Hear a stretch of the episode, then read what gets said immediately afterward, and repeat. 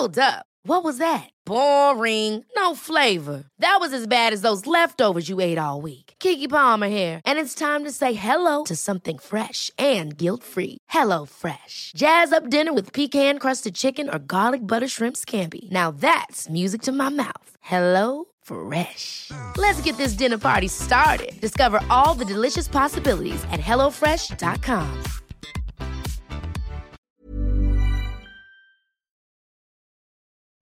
Den där. Den här bruden som du håller på med, eller nyss älskade. Prata inte för mycket nu. Det här är en podd. Ja. Kan vi klippa tillbaka? Ja, jag får klippa i början. Nöden har ingen lag. Välkomna till ett nytt avsnitt av podcasten Cyril och Stig i otakt med samtiden. Podcasten produceras av Storyhood. Dagens gäst är skådespelaren Ola Rapace. Ola började i mitten av 90-talet scenskolan. Parallellt med skådespelarstudierna jobbade han på Backateatern och Uppsala stadsteater. Han spelade även gitarr i rockbandet Cissi Prozac. År 2000 syntes han i en framträdande roll i Lukas Moodyssons film Tillsammans. Två år senare, 2002, fick han sitt stora genombrott i huvudrollen som Hoffa i Sveriges än idag kanske bästa tv-serie Tusenbröder. Idag har han en internationell karriär parallellt med den svenska. Eh, han har bland annat sett som Bondskurk i filmen Skyfall 2012. Men framförallt har han en parallell karriär i Frankrike. Välkomna säger vi till vår vän Ola Passon som är mot mig idag på Kungsholmen. Tack. Men, men, vad, vad, hur är det för dig nu i coronatiden skådis? Du har ju också dubbla karriärer, en i Sverige och en i Frankrike. Ja, det är, det är rätt hopplöst. Jag skulle ha åkt till Kambodja och filmat den. eh. Wow, du måste ju träffa Hawaii, mitt mörka hjärta. Alltså det är världens bästa manus. Det är uh, Främlingslegionärer. eh, kriget är slut, alltså andra världskriget. Och fransmännen ska ut ur Indokina. Eh, och Främlingslegionen har en pluton av knarkare och alkisar som de har satt på vilohem liksom. Och så får de order då att att bege sig mot Kina. För de ska ut ur Indokina. Eh, och så börjar de bara gå genom djungeln. Och alla är liksom halvdöda och pundare och, och alkade liksom. Och så går de genom djungeln och så blir det liksom, ja såklart kaos och japanerna kommer och eh, de är hela tiden under attack och till slut så är, av hela plutonen så är det bara en som, som överlever till slut liksom. Det, är- det är det bästa manus jag har läst. Förutom möjligen ditt då det där ute i snön. Fan vad det är bra. Ja, det är bra. Det borde göras. Ja, varför görs det inte då? Nej, alltså det är långt. Och det är Inte så jävla långt. Nej, men alltså den det är på 2,40 ungefär va? Nej, va, ja, jo visst kanske men. Och det har legat i malpåse typ 20 år. Ja, det är 90, eller mer. Det är 20, 26 år. Det är så jävla bra och det är bara att göra. Det är bara att göra. men För det är alltså, klart, liksom. Du måste hitta en finansiär.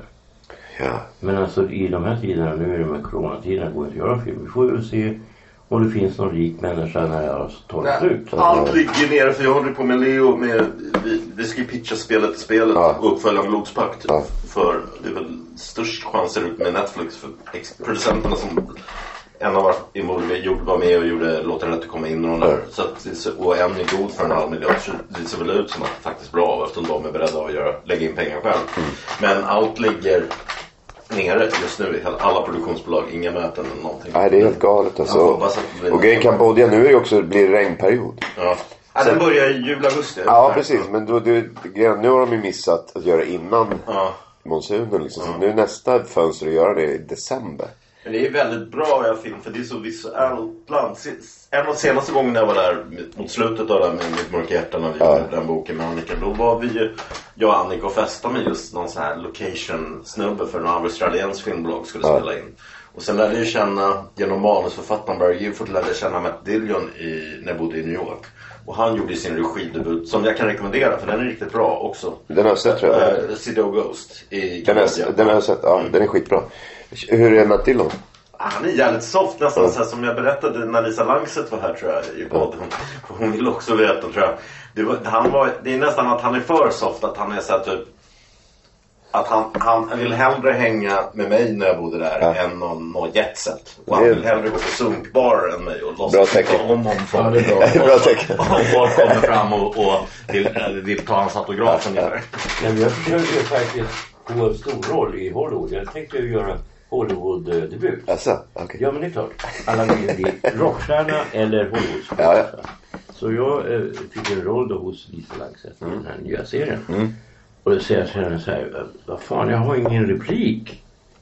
Ja, ja, ja men alltså hitta på en replik då. Vi var på en fest och Ja. så spelade oss själva. Ja, och, så, och då säger jag, jag hittar på en jävligt tung grej alltså. Jag skulle skåpa ut. Jag är ju så bra på att skälla ut. Bara mordhota någon. Ja, men jag, jag, är- jag är riktigt bra på att skälla ut folk.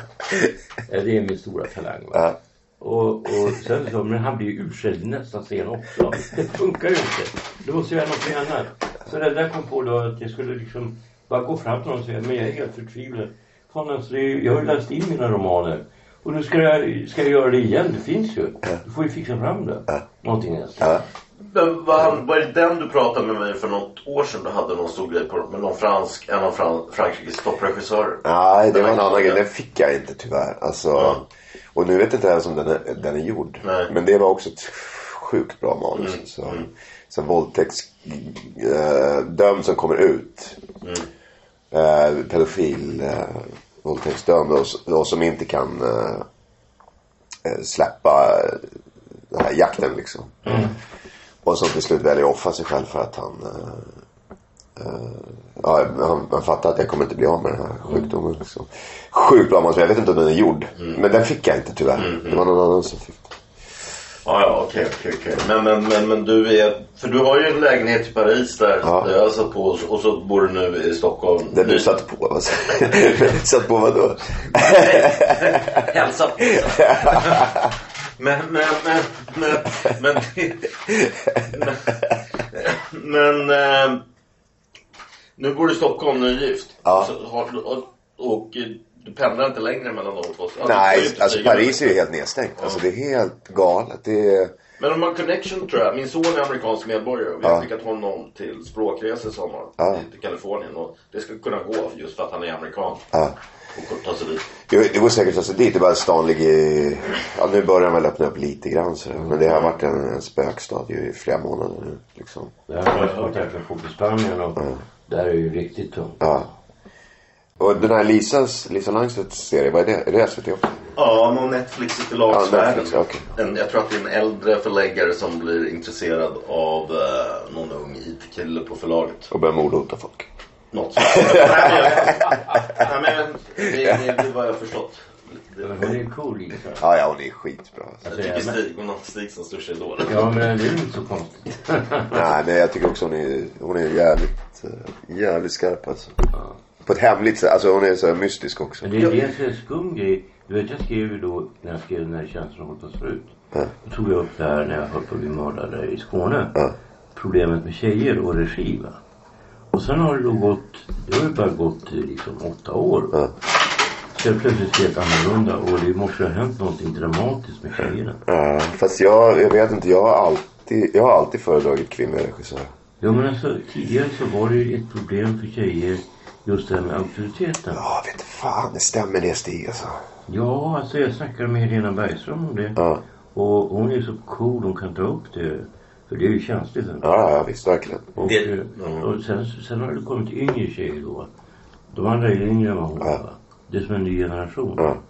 Och de är hur coola som helst. Och det är snarare brist på manliga regissörer. Nej, Jag, tyck, jag tyckte på den här inspelningen, det var med Lisa, att hon hade väl minst lika auktoritet som männen. Ja, bara att hon absolut. var- hade en mer positiv utstrålning än- Ja, än men alltså jag har sett en... Och uppmuntran om man jämför med manliga regissörer. kvinna som är... Som ingen egentligen har analyserat eller diskuterat. Nej, ja, visst. Det är väl sant. Men alltså det, det, det, alla som har varit på en filminspelning eller jobbat med något konstnärligt vet ju att det är ändå kunskap som, som gäller till slut. Liksom. Och du får ju respekt. Du, eller jag älskar att underkasta mig någon som jag respekterar. Men jag avskyr att underkasta mig någon som jag inte får respekt för. Ja, alltså, det är det värsta jag vet. Nej, då vill jag slå sönder hela huset liksom. För att eh, det är det värsta som finns. Men det, Och du är känd som lite eh, bråkig har jag förstått på, på Ja. inspelningar eller teater har bråkat. Ja, det är nog både och. Men, men det var lite chockande. När jag kom tillbaka, för jag har jobbat i Frankrike eh, i liksom nästan tio år. Och där har jag inte alls den där eh, stämpeln liksom Nej, det, du, det, där har det varit för dig att gå in i något nytt. Ja. Som en neutral varelse. Ja. Så nu när jag kom tillbaka till Sverige och inser att aha, de, de ser mig fortfarande som den där bråkstaken som skulle Men det är inte så jävla konstigt att man plockar... Alltså här har du... Det är ju någonting som handlar om liksom dig själv va? Det är ju din själ det Ja, handlar om. ja. Och det är samma sak för mig när jag skriver. Och jag är då känd som bråkig också. Skriver du någonting nu Stig? Ja, jag försöker men alltså jag har ju problem med mitt förlag va? Ja. För de är rädda för mig. Ja. Bonnier då. Ja, de är liksom, alltså det är så sjukt. De vågar inte ens svara i telefon. Men det är ju skitmärkligt. Alltså, Alltså därför att de, jag har sån otäck blick säger de. Ja, den ser de inte du kanske ska sluta mordhota Nej folk. men jag har aldrig mordhotat någon. Men däremot så har jag naturligtvis en otäck blick om de lägger sig i mina formuleringar. Alltså, Ja. Jag Ja, kan ja. ju ändå skriva bättre än vad Ja, de ja, visst. Jo men så är det Så jobbar jag med förläggare också. Men jag, jag visste det. Det hade folk sagt till mig innan jag blev publicerad. Att du kan gå 50-50 med en, med en redaktör. De, de kan vika ner sig. Det var ju sånt jag fick förklara Men ni skriver väl på lite olika sätt ni Ja, två? det. Ja, alltså ja, du är ja. mer, eh, det är mer snickeri, alltså det är ju mer färdigt det som kommer från dig, eller Alltså, hur? jag har varit med Du, du eh, wingar ju lite mer, Ja, eller hur? alltså, Jag har aldrig varit med om att man lagt i sig överhuvudtaget. Ja. Jo för mig är det ju det som jag säger till mina elever. Var beredd på stryk hälften. här. Ja, sen handlar om att stryka Ja. ner. Ja. Så jag stryker gärna förutom då när jag jobbade just med Forum som när jag Ja. har samma redaktörer som Camilla Läckberg och Ja. även om de säljer miljarder så, så kan ju inte jag göra så här klichéer eller stryka ner bra scener för de tyckte de tyckte Men för du och jag har jobbat med manus till exempel. Ja. Och då, där, det är ganska ofärdigt det som kommer från Precis, dig. Så man kan precis. liksom säga, Ja. ja. men det här skiter vi i. det här är ju... Men jag när jag läste ditt manus där ute i snön till exempel. Jag fick ju sitta hemma hos dig och läsa. Ja. Kommer du ihåg det? För du ville inte lämna ut det. Jag fick sitta i en fåtölj och läsa. Och han tittade hela tiden. Stig satt och tittade på mig hela tiden. Att jag läste ordentligt liksom. Ja, men, alltså grejen är den, om man, om man läser ett manus, för att förstå ett manus. Alltså när jag läste Noreus, eh, du vet de döda pjäserna ja, ja. som kom ut. då. Och så köpte jag dem och så gick jag hem och så läste dem. Då insåg jag plötsligt, jag är fan den enda som läser de här pjäserna. På ett riktigt sätt. För att han har ju så mycket folk Ja. i varje pjäs. Typ 12 stycken. Ja, fast de döda pjäserna, det är skitbra alltså. Ja, det är jag, jävligt det är scener i det där vardagsrummet som är alltså... Men du måste ha linjal. Ja. Gå igenom Ja, ja. rad för rad. Ja, visst, ja, visst. Alltså, och det tar ju lång tid som fan va. Så enkel är kärleken kan jag utan till. Det var det han filmade. Och så- Ja, jo men alltså det är ju... Alltså många av de där pjäserna, jag tror till exempel Blod va. Ja. Alltså den har ju blivit regisserad som film. Det är ju filmmanus. Ja, ja visst. Det är ju lysande. Ja, Men just det här med att titta iaktta. Det, det är en av de bästa filmscener jag vet. Både dokumentärt och fiction. Har ni sett Stefan Jarls dokumentär om Tommy Berggren? Ja. När han, så, så här, han kommer upp och så, här, han har, han har gjort, fått ett genombrott med kvarteret Korpen. Så då vill Bergman också ha honom. Och, och, Det är fantastiskt. Så, så han kommer upp där på, på och ska få läsa ett av Ingmars manus. Och han är så bakis han har festat hela natten med sina Göteborgsgangsters. Typ. och, och så, så, han är full när han kliver på plan på morgonen och full när han kommer dit. Så, så han får ett manus av, av Ingmar Bergman. Och, och, och uh, Ingmar bara "Jo, om två timmar är jag tillbaka och då ska du väl läsa. Så läser han första sidan och där står fuga eller någonting.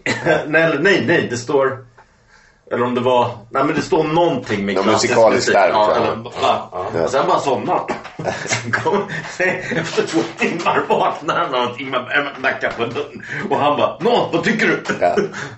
Han inte läst en rad i manus. Och Det är enda- enda säger det så här, Bach!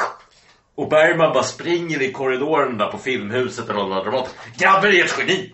Grabben är ett geni! Han har fattat att jag har byggt upp hela manuset efter en fuga. Alltså, det skumma- med Tommy är, jag har jobbat mycket med Tommy va. Eller som regi alltså.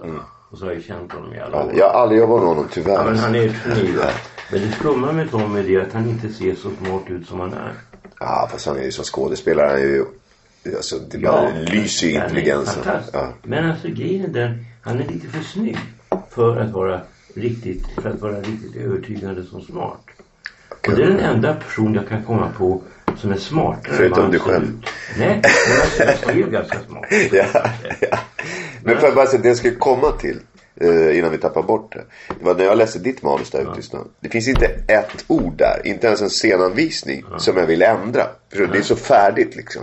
Men när jag läser Cyrils grejer så är det mer så ja brorsan kan vi snacka om eh, det här och det här. Skulle vi kunna ta bort det här, den här karaktären är onödig. Men i, Så ni, jag tror ni levererar på helt olika sätt. Ja, visst, nej, men- Ja, men det är därför vi å andra sidan gjort bra grejer tillsammans. Ja, visst, men vi, vi funkar bra ihop. Va? För han är mer doer och jag är mer thinker. Ja. Och sen är det också så... Ja. Ja, men alltså, jag, alltså, jag, jag vet ju det. att På inspelning Jag tycker har jag är man, tung jävligt, man har jävligt lite tid på sig. Va? Och om man bestämmer hur många sekunder det ska vara i ett telefonsamtal när man är tyst. Va? Så blir det bra. Ja. Och istället för att hålla på och laborera med olika grejer på plats. Va? Mm. Gör det klart redan när du skriver. Så tar det mycket kortare tid. Men det beror på vilket verk det är Stig tycker jag. Alltså, det finns ju saker som är mer eller mindre improviserade som blir geniala. För att det, för att det är jävligt begåvade människor som är med. Absolut. Och sen finns det liksom autörverk som ska bara göras som de är. Jag Liksom. vet, men det, det är Ja. att min erfarenhet av det här, det var ju det att jag hade så problem att få igenom projektet. Ja, Då tänkte jag, för, alltså då gör det här i alla fall så att det är ett manus som är bra. ja. Då lägger jag ner hur mycket tid och Ja. energi. Men grejen är att folk fattar inte det. det. är- Alltså det är väldigt få som kan läsa manus på det sättet och se vad som är bra och inte.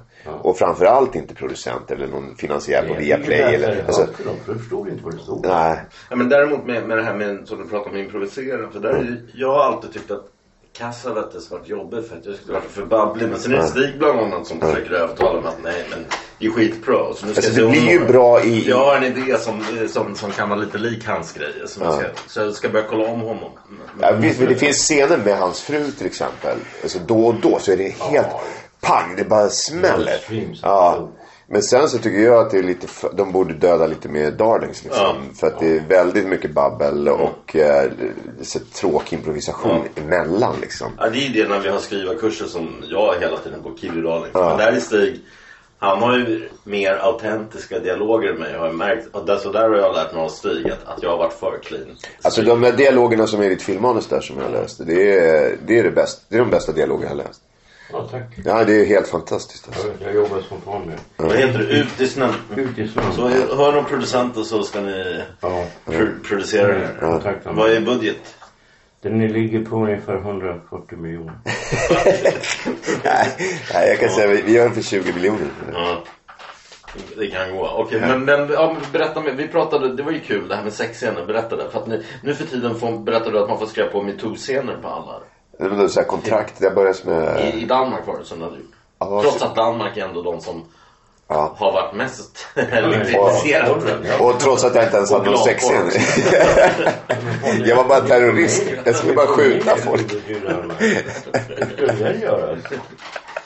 Ja, vadå, det är så här, hur, hur gör man då? Så jag, berättade, jag berättade om en, en kvinnlig kickboxare jag känner. Hon, hon hade någon uppvisningsmatch mot en snubbe och så fick han stånd mitt när de låg och brottades. Så hur gör man under filminspelning då? Kan inte brottas i, kan inte brottas i en kickboxningsmatch först. Ja, men då kanske man MMA. Ja. Ja, men, ja. Nej, men så, jag, jag vet inte. Jag bara tycker så att... Om inte film får vara gränslös, då finns det ingen mening. Liksom. Ja. Så tycker jag. Alltså konst överhuvudtaget. Om det inte är konsten som... Men du sa, du sa något till mig, skulle, man, skulle det hända en så blir man kritiserad för det. Och gör man inte med någon bekräftelse till tjejen. Ja men det är ju en klassisk grej liksom, för manliga skådespelare med sexscener. Att man kan ju, det blir fel hur man än gör. Alltså, Antingen så får du inte stånd och då blir, då blir folk sura för att man inte är i det liksom. Men de får inte bekräftelse. Eller så får man stånd och då blir det äckligt. Liksom. Så att det går inte att vinna. Alltså, det är ju bara att försöka ta sig igenom skiten och gå hem. En annan förutom att, en, så en fördom som var mot dig, förutom att vara bråkig på, på inspelningar och, och uppsättningar så, så förstod jag när jag lyssnade på Alex Schumann, han hade klippt ihop så journalister som, som eh, intervjuade. Att han var väldigt otrevlig mot ska spela upp det för dig Stig, men det var ganska kul. TV4 bland annat när de intervjuar. De bara, men du, ni är ju samma skithus och ägare som Expressen. Svara på den här. Det var väldigt otrevliga svar, men, men jag själv tänker så här, jag bara, vad är det för journalister också som i det? Jag kommer ihåg första gången jag intervjuade Micke Persbrandt som var på telefon. Det var ju för Stefan Jarl-boken så jag blev ju upp så här glad förlaget och ringde honom och han är otrevlig mot mig. Jag bara, du, du, du, så där snackar du inte mot mig din jävel. Så jag och slängde på luren. Ja, Sen ringde han upp och var snäll som ett barn. Ja, ja, du har ju gjort research. Jag har sett att du skriver för Svenska Dagbladet och Jo. bra tidningar. Jag trodde du var en vanlig journalist. Men du måste förstå också, alltså om man, har, om man får höra liksom skvaller och lögner om sig själv. Mm. Se det på löpsedlarna. Du skiljer, det står liksom eh, kvällstidningarna är på dina barns skolor. Ja, det var så. Ja, ja, definitivt. Och till slut så blir man ju i, no, i liksom ett krigsläge. Läge. alltså det, det är som att man är i krig. Mm. Och du vet, nej, nej, jag skilde mig. Då låg ju både Pravdan och Expressen låg efter i... i Pravda i Aftonbladet då. Ja, det är klart. Sex plus. Eh, och, och, då, och, och jag var så... Jag försökte ändå överleva liksom, en skilsmässa och, och försöka ta hand om två ungar samtidigt som Noomi drog till London. Alltså, Hur gamla var de? eh, då var min grabb sex och min dotter tio. Okej. Eh, och de fattade, jag liksom tog omvägar med min son förbi löpsedlarna. Han, han undrade varför går vi den här vägen till skolan farsan? Liksom. Men, och jag sa, nej men det är kul att ta nya vägar. Vi måste se något nytt. Bara för att vi undvika löpsedlarna liksom. Mm. För jag inte vet att han skulle se det. Och då när man då, och sen så gick det här över. Det gick ju ganska snabbt liksom. Men, men då eh, om man då ska göra med samma journalist göra en intervju ett halvår senare. Så, är, så blev i alla fall jag lite så här. Vem fan tror du att du är? Alltså. där Du skrev alla de här lögnerna om mig för. Till exempel den här Jan- Jan-Olof Andersson som började hitta på lögner om. För jag och Noomi var i Venedig där på filmfestivalen. Och då, då höll vi på att skilja oss liksom. Så det var ganska deppigt. Men det var. Alltså vi, gjorde- vi fixade det den veckan så här, eh, professionellt. Och så kommer jag hem och läser Aftonbladet.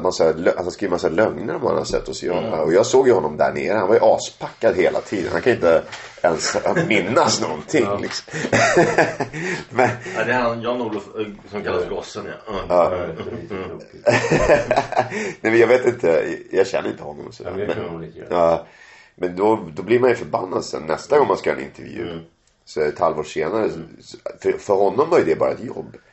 Men jag minns ju det. Nej, men jag kan ju förstå, alltså, och det här har inte, det är absolut inte den här Jan-Olof. Det, det är inte, på hans, men jag vet ju själv att man jag skrev ju bara för Morgonpress Ja. först, i fjol var första gången jag skrev både för Aftonbladet och Expressen faktiskt. Men då är det ju kultursidor, det, det är lite annat. Ja, Där- kultur och nöje är helt olika. Ja, där har Stig snarare, han har ju fått mig att förstå att kvällstidningarna har de tyngsta kultursidorna. Ja, och där har du det tror jag Lindqvist och Lars Ja, Gustafsson det tror jag också. Ja. och sådana. Ja. Till skillnad mot morgontidningen. Så det, det, är bara jag som inte förstod det i min enfald förut. Ja. Men däremot så, det jag tycker med, med nöjesjournalistiken att jag själv också som läsare har, har känt förakt när någon eh, journalist eh, har hängt ut då Persbrandt tror jag det handlade om med, med kokain och sånt. Och man har själv suttit med journalisten och snortat. Precis. Ja men det är ju det. det och det blir sånt förakt då. Ja, ja. då Att- känner jag ett ja, förakt också som läsare. alltså det, det jag har gjort är att jag alltid, jag har ju då varit på Expressen. Ja. Och eftersom jag är så impopulär bland kulturjournalister. Mm. Alltså jag är så jävla dem. Eh, så att jag får inte sitta bland någon. Eh, och, så jag får sitta bland hovreportrar och... Och sportjournalister kanske. Underbart. Stig och hovreportrarna. Hovreportrar och kriminalreportrar. Så jag och kriminalreportrarna vi har ju liksom blivit kompisar. Så att när det har varit skandaler som jag har varit. Då har ju då nattchefen sagt till mig. Alltså det var den här skandalen du vet med Jean-Claude va? Ja. Eh, 97 var det. Och jag och Norén och, och Jean-Claude vi skulle ha en sexklubb med minderåriga tjejer. Alltså det här är ju så sjukt. Så Norén har överhuvudtaget aldrig besökt Forum. Och, och stackars och Jean-Claude var i, i, i Frankrike. Han visste inte om det. Och, och då så kommer då Roffe Kvalö som är då nattchef. Han säger nej men det här är, är helt sjukt. Alltså om Stig hade varit med om det här då hade han berättat det för mig. Ja. För Stig funkar så alltså. Den står han det för liksom om, man är, gör något sjukt då. Ja. Han har, har inga hemligheter. Så då stod det ju ingenting om mig. Så det, jag räddades ju. Jag räddades massa gånger. Jag Det är därför så ökänt för dina smisk och pisk. För du berättar allt. Nej men det ligger något i det. Alltså. Men jag bjuder hem dem. Jag sa det till Horace också. Bjud dem på kaffe. Var jättetrevlig. Och var så här generös. Och spela gärna dragspel. Ja, ja, ja. Visa att du är folklig. Så han har rädd. Visa att du får. Jo, men Ja men kom igen.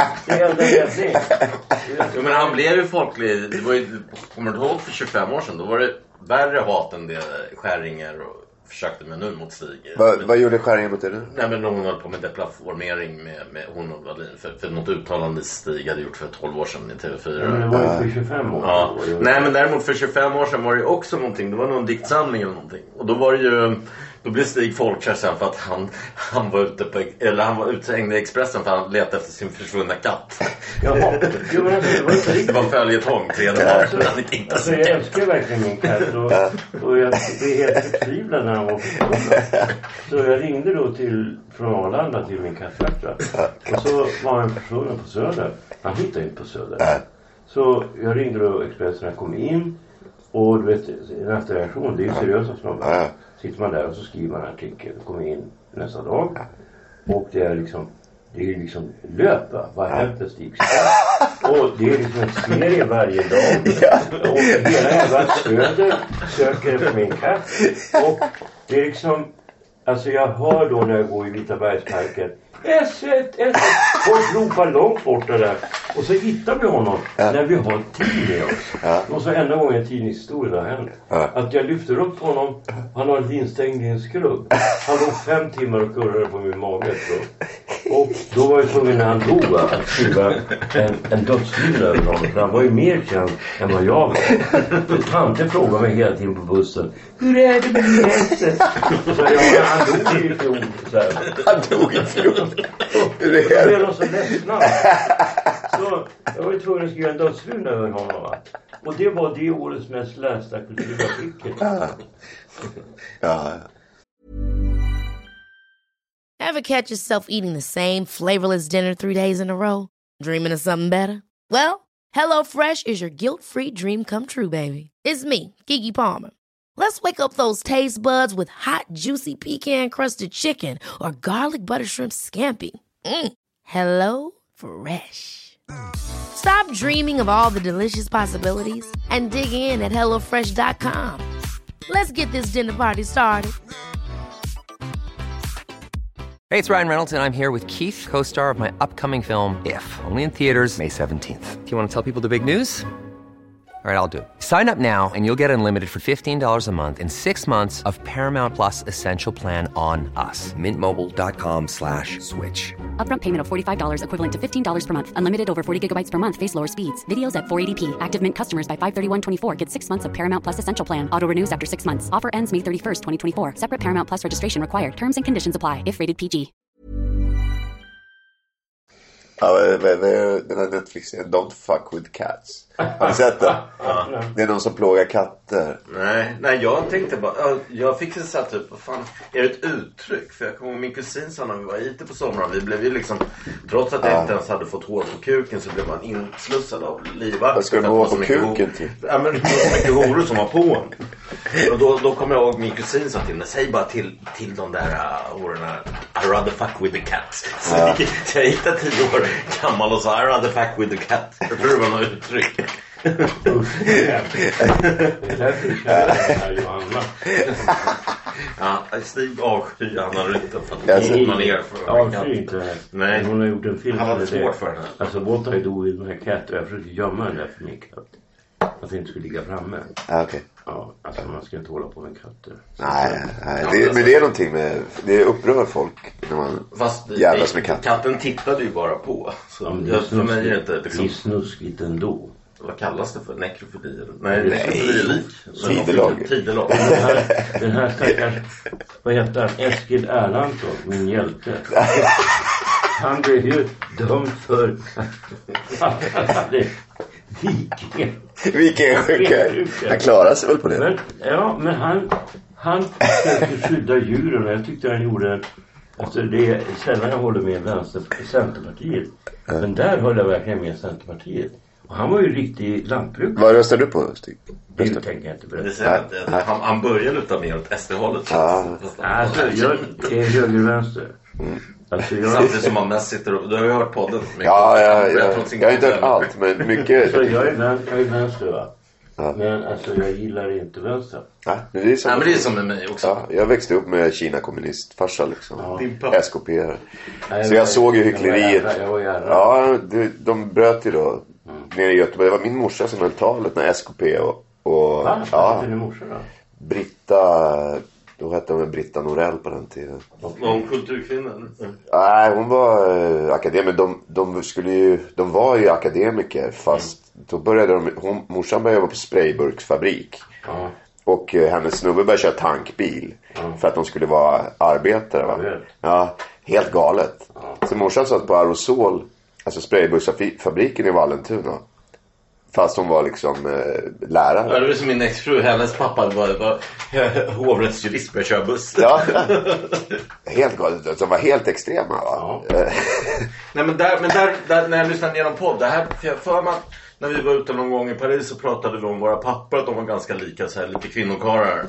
Ja, Men, men däremot så, du, jag har inte mig att vi, nej, vi kan ha varit inne på våra mammor men när jag lyssnade på de här poddarna så hörde jag att det är exakt samma mammor också. Din har varit ännu mer frånvarande än min. Men min kom och gick ju. Och man har ju dålig relation till dem. De Nej, jag har inte det nu. Alltså Ja. nu har jag världens bästa relation med min mamma. Men jag, Har ni sagt att ni älskar varandra? Det har till exempel Jag- aldrig jag- jag och min mamma gjort. Nej, det jag- inte som ni hade gjort heller. nej, jag har sagt det en gång nu. Men det är två veckor sedan. Ja, när det är coronatider. Ja. ja. Jag borde också kanske ringa min mamma och säga det. Ja, det tycker jag. Ja. Ja, men det kan vara värt att göra tror jag. Ja. Men, men det är också att hon, hon var ändå frånvarande. Du växte upp hos din pappa då. Jag Jo, men samtidigt så tycker jag att de Tre, fyra olika ställen. Jag har aldrig liksom, jag har alltid tyckt att det är någonting som är beundransvärt i att hon var den som vågar dra. Liksom. Mm. Så jag, bara för att jag är kvinna ska inte jag stå och ta hand om ungarna liksom. Mm.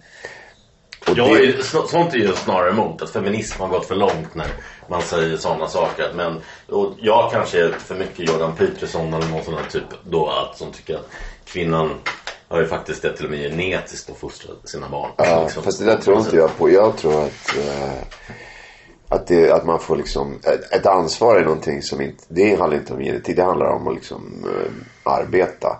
Har en unge så är det ett jävla jobb liksom. Nej jag vet ju. Och det har- får man, det får man liksom gemensamt bestämma. Hur fan gör vi med det här då? Nej, det, Och vem, vem tjänar pengarna och vem går till lekparken och så Mm. vidare och så vidare. Ja, men jag, Och- jag håller med även om jag inte har barn. Va? Ja. Så är jag ju då, alltså, jag är ju den som alltid kastar sten i glashus som att jag tycker Där är vi man lika ska- Stig, tror jag. Man ska införa aga i skolan. Jag var inne på det redan på 70-talet. Stig tyckte det var rätt att jag fick stryk av min pappa. Ja, jag skulle ha fått mer stryk. Eh, Men alltså, hur fan ska du kunna uppfostra barn om du inte har någon jävla liksom, straff? Alltså, om det funkar så i hela övriga Nej, men Stig, du är ju smart. Du, du vet ju att, att positiv förstärkning ger mer effekt Ja, men, än men repression. alltså, vänta nu. Alltså, Vänta nu. ja. Alltså, alla intellektuella utgår ifrån att alla människor är som dem. Ja. Det är helt fel. Tänk dig att du är en ensamstående morsa som hela tiden blir misshandlad av din son. Ja. Sin son. Alltså grejen är den. Det som de här vänsteridioterna inte fattar. Det är att de måste ju tänka att det finns andra människor än dem. Bra. Bra Stig. Det där är, det, Ja, det, det håller jag fullständigt med om. Och det- Och det glömmer de hela tiden. Alltså, jag, jag var helt desperat nu för jag var sjuk i vinter. Va? Ja. Och sen har jag ingen kontakt med mitt förlag. De svarar inte på telefon. Jag måste ju fan tjäna pengar på något sätt. Ja. Så har jag då olika projekt. Men det är inte säkert att de går in. Tjänar ni några pengar på den här podden? Nej, är i stort sett inget. 500 spänn eller 1500. Så. I alla fall så. eh, då tänkte jag så här.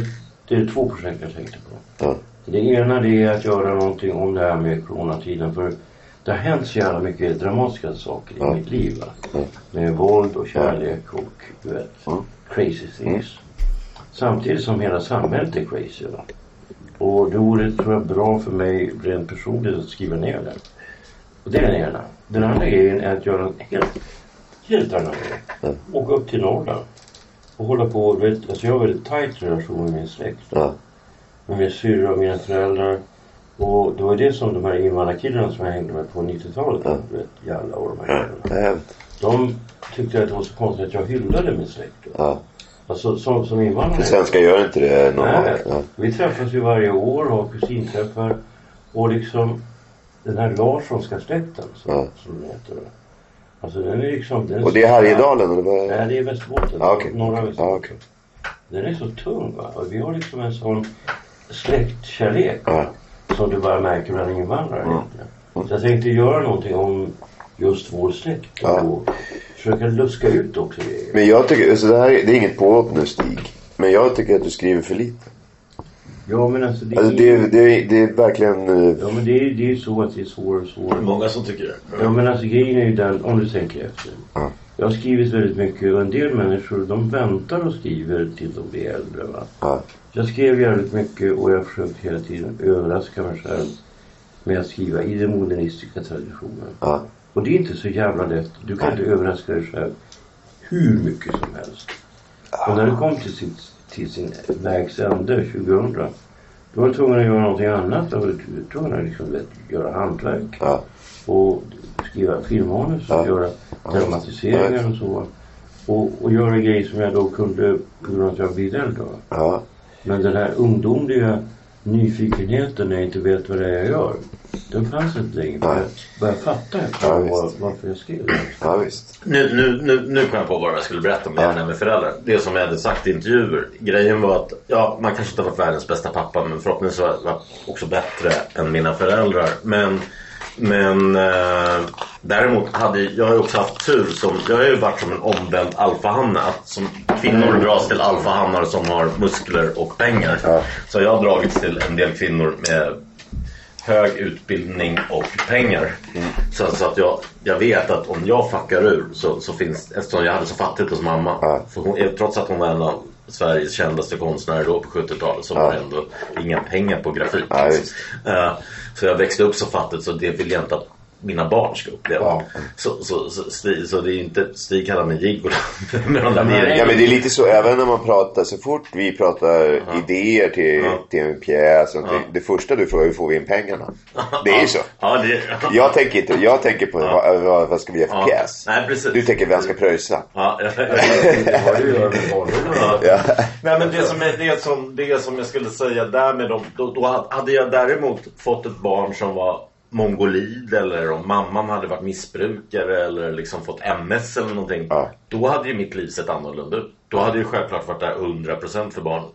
Ja. Och, och uppfostrat det. Liksom. Fast, men du har ju, jag inte, det kan man väl säga att du har krökat rätt hårt liksom. Ja. Genom, genom tiderna och sådär. Och, och ibland så är det ju så att det livet tar över liksom. Alltså att du blir barnet. Ja, men där var också likhet i podden med Sebbe som sa. Och det är ju inte Stig på det sättet som du och jag gör. Att Hur läser man det? Som du sa, du hade bra uttryck där på engelska. Typ så här exercise and you will train your brain eller någonting. Vad var det så? Ja. Det var Into action and your mind will follow. Ja, precis. Så, så har det varit. Det gjorde jag nu till exempel förra Ja. veckan. onsdag. Så sprang första gången jag sprang i år. Det gjorde jag två dagar rad. Sprang på 40 minuter härifrån till Globen och tog en, en frukost. På 40 det är minuter. Ja, det är 0,9 kilometer. Det måste vara mer. Det måste vara mer. Ja, ännu mer. Ja, Ännu mer, ja. Det är mer. Mitt rekord är 38,20. Ja. Eh, men, Ja, sen i tonåren när jag kickade sprang jag ner en gång från Odenplan till Kungsträdgården på 2.30 tror jag. Eller tre allt det här är officiella tider. det, är, det är med laser. Det är mätt med laser och Ja, officiella jag- världsrekord. Det är därför jag rökte inte när jag var ung. Va? Det är därför jag har bra kondis. Alltså, alltså jag skulle inte kunna röka så mycket som jag gör nu. Om inte jag var bra när jag var i tonåren. Va? Ja. Nej men det är nog sant. Det, för det tror jag stämmer varje mig också. dag 1,2 mil och skottade snö varje kväll. Men liksom när det var vinter. Och det var ju vinter nio månader om året i Norrland. Liksom. Men får jag gå tillbaka till det här varför du inte skriver Stig ordentligt? För att du säger att det ungdomliga eh, nyfikenheten inte finns kvar. Vadå, finns det inte något annat då som kommer som... Alltså det, det, som, det finns ju, jag vill inte jag vill inte skriva fake-litteratur. Har ni hänt någon? Och jag uppfattar att nästan all litteratur Ja, Hej. ja, det var det som var så tungt med Stigs romaner. Att, att, att, att nyår tycker jag. Den har en klass som är på, eh, den är på Camus nivå. Medan om du jämför med 25-åringar andra. Så, Ja. Mig Ja, själv. håller med, Ja, med. mig själv. Per Hagman. Claes Östergren. Ja. Det har kommit nu en tjej som alla hyllar som geni. Som heter Strandberg. Hon är också bara typ 26. vad tycker som ni om... med, Men Claes Östergren, vad tycker ni om Claes Jo Östergren? men just de grejerna. Det är en kompis med. Ja, ja. Men jag tycker ju att, att dina böcker är så jävla mycket roligare att Jo, läsa men han än vad ju, hans böcker Däremot är Claes otroligt på att formulera och bra på att Ja berätta historier. Klas är Klas. Och vi är liksom inga konkurrenter, vi är kompisar. Ja, men jag tycker... Jag trodde alltid att komedin Stigs sista roman var Claes som var medelmåttan. Att han såg Nej, nej, nej, det var tvärtom. Jag- Alltså jag har alltid velat Klas med stor respekt för att han är så jävla trevlig va. Ja. Alltså skillnaden mellan Klas och de andra författarna det är att det finns ju några andra författare förutom Klas som är normala snubbar. Ja. Alltså Claes kan man gå på krogen. Ja. Jo, det har jag varit själv. Och han är ju liksom en helt vanlig snubbe som eh, kan skriva. Och jag gillar ju hantverk va. Jo, fast ditt hantverk är ju så mycket mer komprimerat. Ja, det är så... är en annan grej. Ja, Krogen det läste jag att det var. Nina Likander. Hon skrev att du och Claes satt på 80-talet på Prinsen med era två egna kotterier. Ungefär som att ni, alltså två olika Men det är bara, det är bara Djurgården ren Bayern. lögn. Det är ren lögn. Alltså, nej, men att vi, vi umgicks ju innan vi var kända. Innan, innan Gentlemen Ja. och innan autisterna Ja. så kände vi varandra. Och Claes var lilla Essinge innan du. Ja, så vi, vi träffades nu när jag skulle komma ut med den här boken Folk på ön. va. Och han skrev då ett brev till mig efteråt. Han kände plötsligt att det blir som, så här känslomässigt va, Ja. för honom att läsa om det här. Ja. För att det är ju hans hemkvarter va, som jag har tagit över liksom. Ja. Så att vi är liksom på något sätt som brorsor va. Ja. Vi är nästan exakt likadana. Jag tror att han är en månad äldre än mig. Ja. Men, nej, men det jag skulle säga det här med, med 25-åringen som skriver och, och jag själv är inkluderad. Per Hagman, jag själv, Stig, eh, Claes och dem. Att det är mycket klichéer när de gör ett så här stort romanbygge som framförallt de har ju kanske gjort mer än mig med Gentlemen och jag har ju läst om Gentlemen det var inte alls samma grej som över 20-årsåldern. Och nu har det kommit en tjej som heter Strandberg, vad heter hon med förnamn? Vem då? Strandberg? Den där de hyllade som, som blev så hypad häromveckan av Victor Malm och eh, Edenborg. Och du sa att vi måste ha henne i podden. Och jag började läsa. Var det inte, var det inte hon som hette Norlin? Nej, Strandberg. Men, i men i i vilket fall som helst. I vilket fall som helst så är det bara klyscha på klyscha på klyscha. Det är att Bonniers har letat efter någon som har som kan göra som det här ett liv. En manlig Ja, ja, från Brooklyn. Ja. En kvinnlig som kan Ja, göra likadan i Sverige. Ja, man. ja. Och, så, och, och det, allting är förutsägbart. Varenda kliché då. Även om hon skriver om män fast hon är kvinna. Och det gör man i den åldern. Mer mogen författare hade inte gjort det. Men Stigs, eh, Stigs däremot de här som du var väl bara 25 när du gjorde nio Ja, år? jag var, jag var 23 va. De är, de är ännu yngre. Ja, det är sanslöst att det var så pass bra. Men jag vill, jag vill komma tillbaka till en sak som jag vill, som jag vill ta med dig Stig. För jag, jag tror att du har blivit lat. Det ligger någonting i det. Ja. Och det är lättare att... Bortskämd också tror jag. ja, men liksom, jag tycker så de som har en talang att skriva. För det är väl jävligt få som har det. Och i ett sånt litet land som Sverige, sånt litet språk. Alltså vi är väl 10 miljoner som pratar svenska kanske. Vad sju, men vi är 10 miljoner som bor här. Ja, ja okej.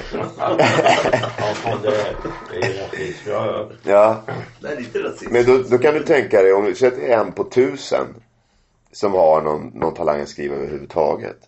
Och så är det kanske en på 10 000 som har eh, en briljans. Liksom. De kan ju inte bara för att Alltså man kan inte bara sätta sig på rosa drömmar och eh, och säga att man är, man är för gammal. Nej, Förstår du vad jag menar? Du jag kommer ihåg, jag kommer ihåg Robban Aschberg sa till mig, nu, nu, nu blir det för lite, nu är vi lite ångvält på Stig. Robban Aschberg sa till mig när, när, när jag lärde känna Stig och det var för att han hade recenserat mitt mörka hjärta för att den var ju för känslig för Stockholmstidningarna. Ja. Landsortstidningarna och Göteborg och så recenserade men inte Stockholmstidningarna. Utan Stig gjorde det då. Och då gick jag såklart, det var inte så svårt att lista ut var man skulle hitta honom. Så jag gick och satte mig på Rosa Drömmar. och mycket och beställde in, jag beställde in mat och sen, sen klev man in efter en halvtimme.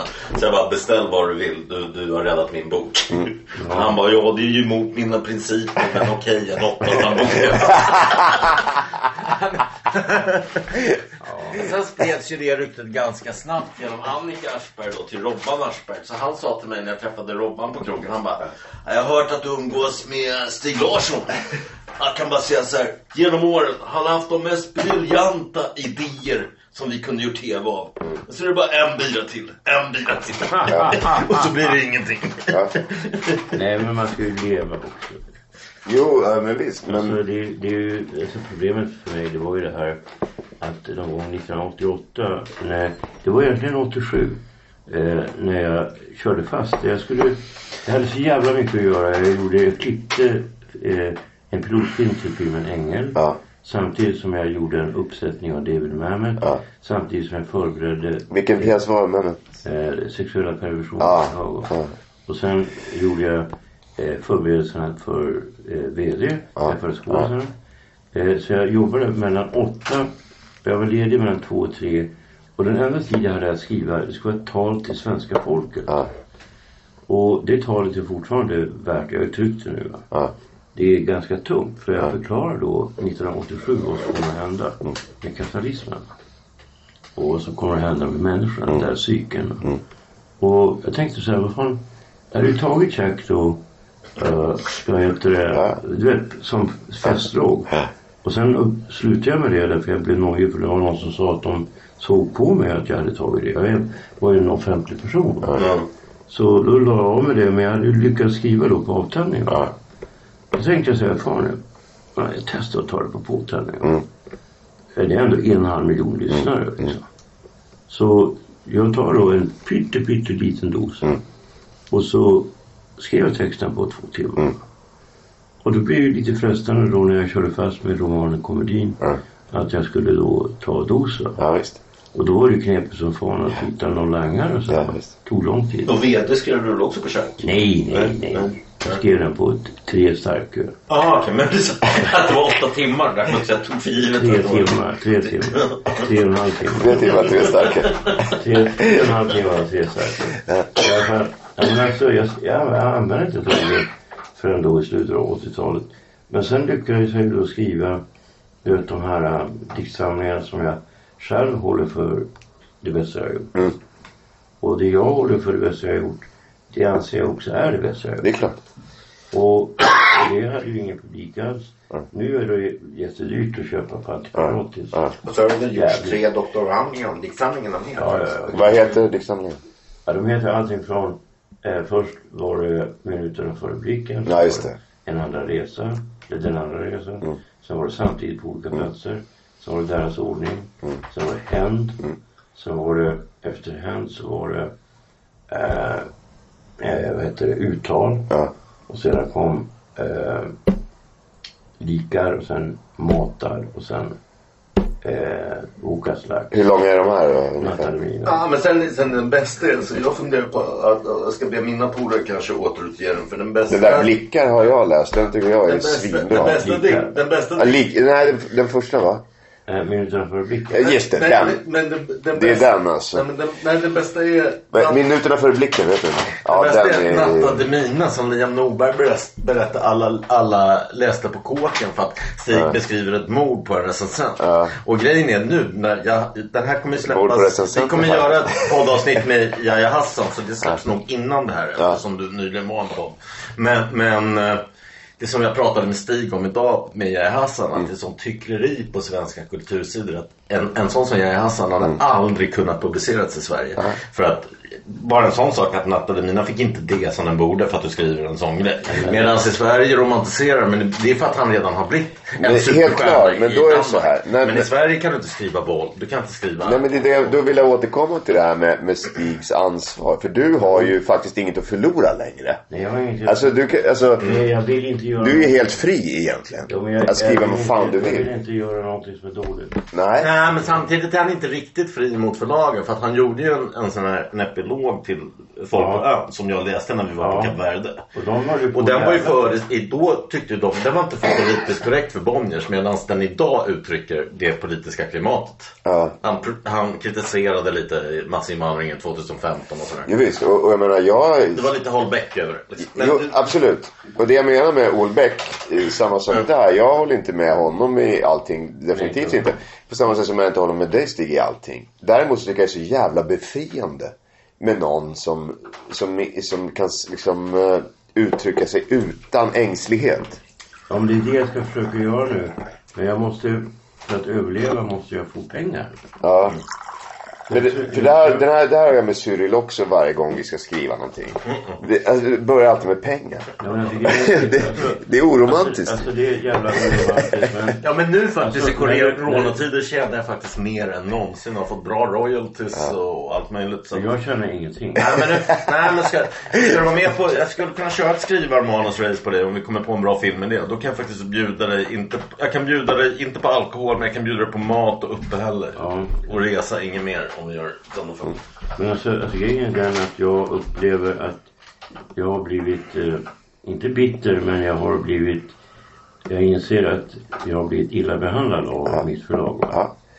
Vilket, det, det tvivlar jag inte på. Men är du säker på att du inte är bitter? Nej, jag är inte bitter så. Jag har haft ett bra liv. Ja. Och det är jag tacksam för. Ja. Men däremot så tycker jag när det gäller saker som pengar Ja. Så är det lite taskigt att jag ska vara så jävla fattig. så. Ja, ja men absolut. Men, men grejen är så här. Om, om man skiter i, Vi glömmer pengarna i, i, i 30 sekunder. Finns det inte ett ansvar? Alltså, på, det här kanske låter pretentiöst va? Men har inte, om man kan skriva som du kan skriva Stig. Har man inte då ett ansvar Alltså tänk, att skriva? men jag tänker så här. Att det kanske finns en enklare väg ut ur det här. Och det är det jag funderar på. Men tittar du inte för kort? Alltså för nu tänker du så att du ska kunna handla mat, du ska kunna ta en bärs och så vidare. Eh, men, men, men själva skrivandet är väl större än så? Ja, men alltså, jag, tror, jag tror egentligen att det är så här. Att jag har en större genomslagskraft att tala, inte att skriva. Förstår du? Det tror inte jag. Jag det, är bara, det är bara enklare. Nej, men det själva, Nej, men det tror jag. själva, själva skrivandet för mig Ja, eh, är kopplat så starkt med nästan en religiös uppfattning. ja jag förstår det. Men det är därför det har sån jävla kraft också. När jag läste ditt filmmanus där. Det är så laddat så att. Alltså det är. Eh, jag får adrenalin liksom när jag läser det. Så, så bra är det och så eh, kristallklart. Den lasen finns där. Ja, visst. När du sitter här däremot och vi pratar en podd liksom. Så är allting lite så här sluddigt, vi sitter och garvar lite. All, alltså det betyder inte så jävla mycket. Nej, Liksom. men när, när jag gjorde då, när jag gjort vissa intervjuer som då inte varit fokuserade då på dig va. Ja.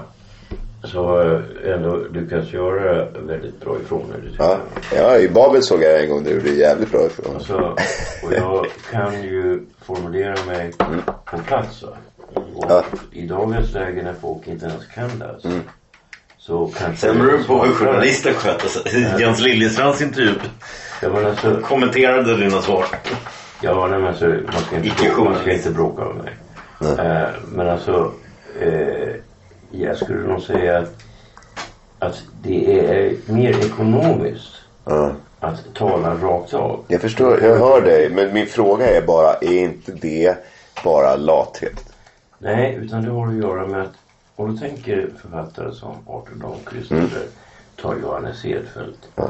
Jag har ju då varit på så många så här akademitillställningar så det är så mycket folk jag känner som har varit med i akademin. Ja. Och så upptäcker man, de har ju skrivit hundra diktsamlingar och sånt där. Men det är ju så lite av det de har gjort som är riktigt bra. Och det gör att om du tittar på dem, kollar på dem på antikvariat, de kostar ju fan 10 kronor bara att köpa en diktsamling. av dem. Ja, visst.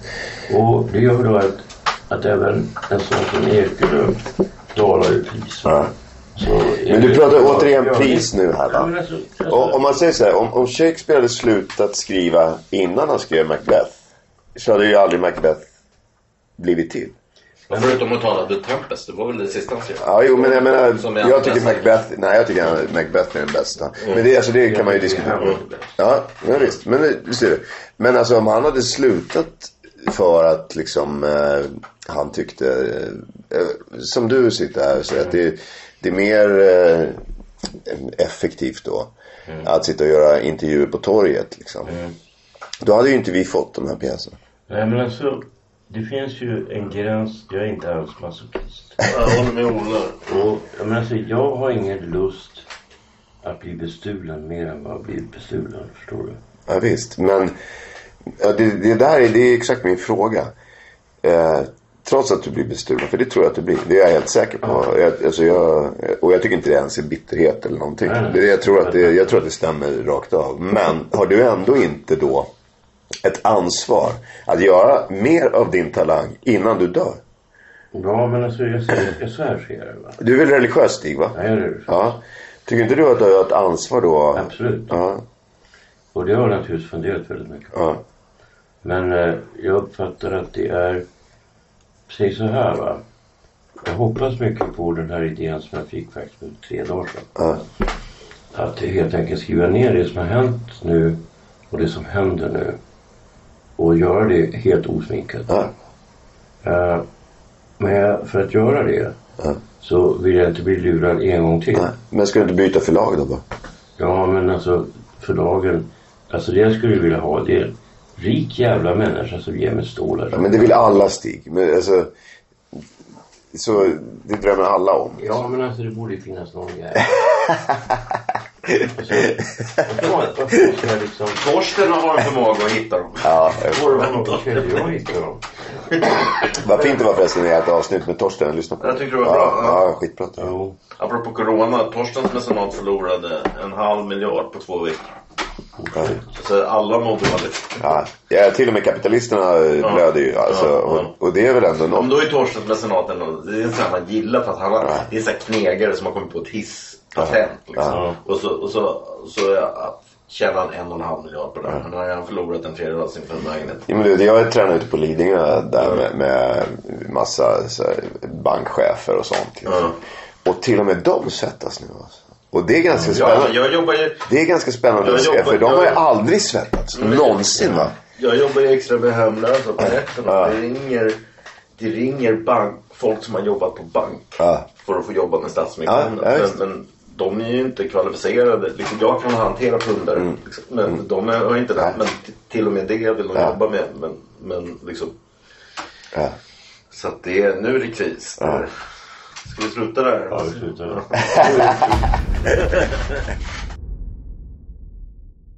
Stötta gärna oss på Swish. Nummer 123 535 4857. Nummer 123 535 4857. Planning for your next trip? Elevate your travel style with Quince. Quince has all the jet setting essentials you'll want for your next getaway, like European linen, premium luggage options, buttery soft Italian leather bags, and so much more. And is all priced at 50 to 80% less than similar brands. Plus, Quince only works with factories that use safe and ethical manufacturing practices. Pack your bags with high-quality essentials you'll be wearing for vacations to come with Quince. Go to quince.com slash pack for free shipping and 365-day returns. Planning for your next trip? Elevate your travel style with Quince. Quince has all the jet-setting essentials you'll want for your next getaway, like European linen, premium luggage options, buttery soft Italian leather bags, and so much more. And is all priced at 50 to 80% less than similar brands. Plus, Quince only works with factories that use safe and ethical manufacturing practices. Pack your bags with high-quality essentials you'll be wearing for vacations to come with Quince. Go to quince.com slash pack for free shipping and 365-day returns.